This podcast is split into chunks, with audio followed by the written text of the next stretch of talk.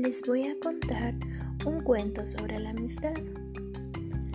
Diana era una niña que le gustaba mucho ir a hablar con los animales del bosque.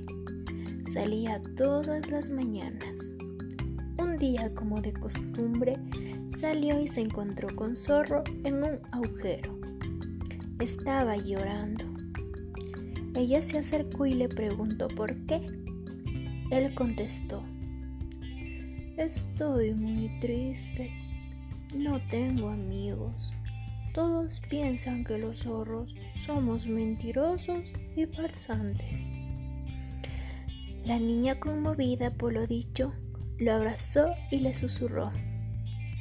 Puede que haya muchos animales que no te conozcan, por eso piensan eso. Lo llevó hacia donde sus demás amigos animales y al verle con zorro todos le dijeron, Aléjate de él, te van a lastimar. Conejo exclamó, Me aurredo de que mi mamá me dijo que no confiara en un zorro. Diana les miró a la cara, con un suspiro dijo,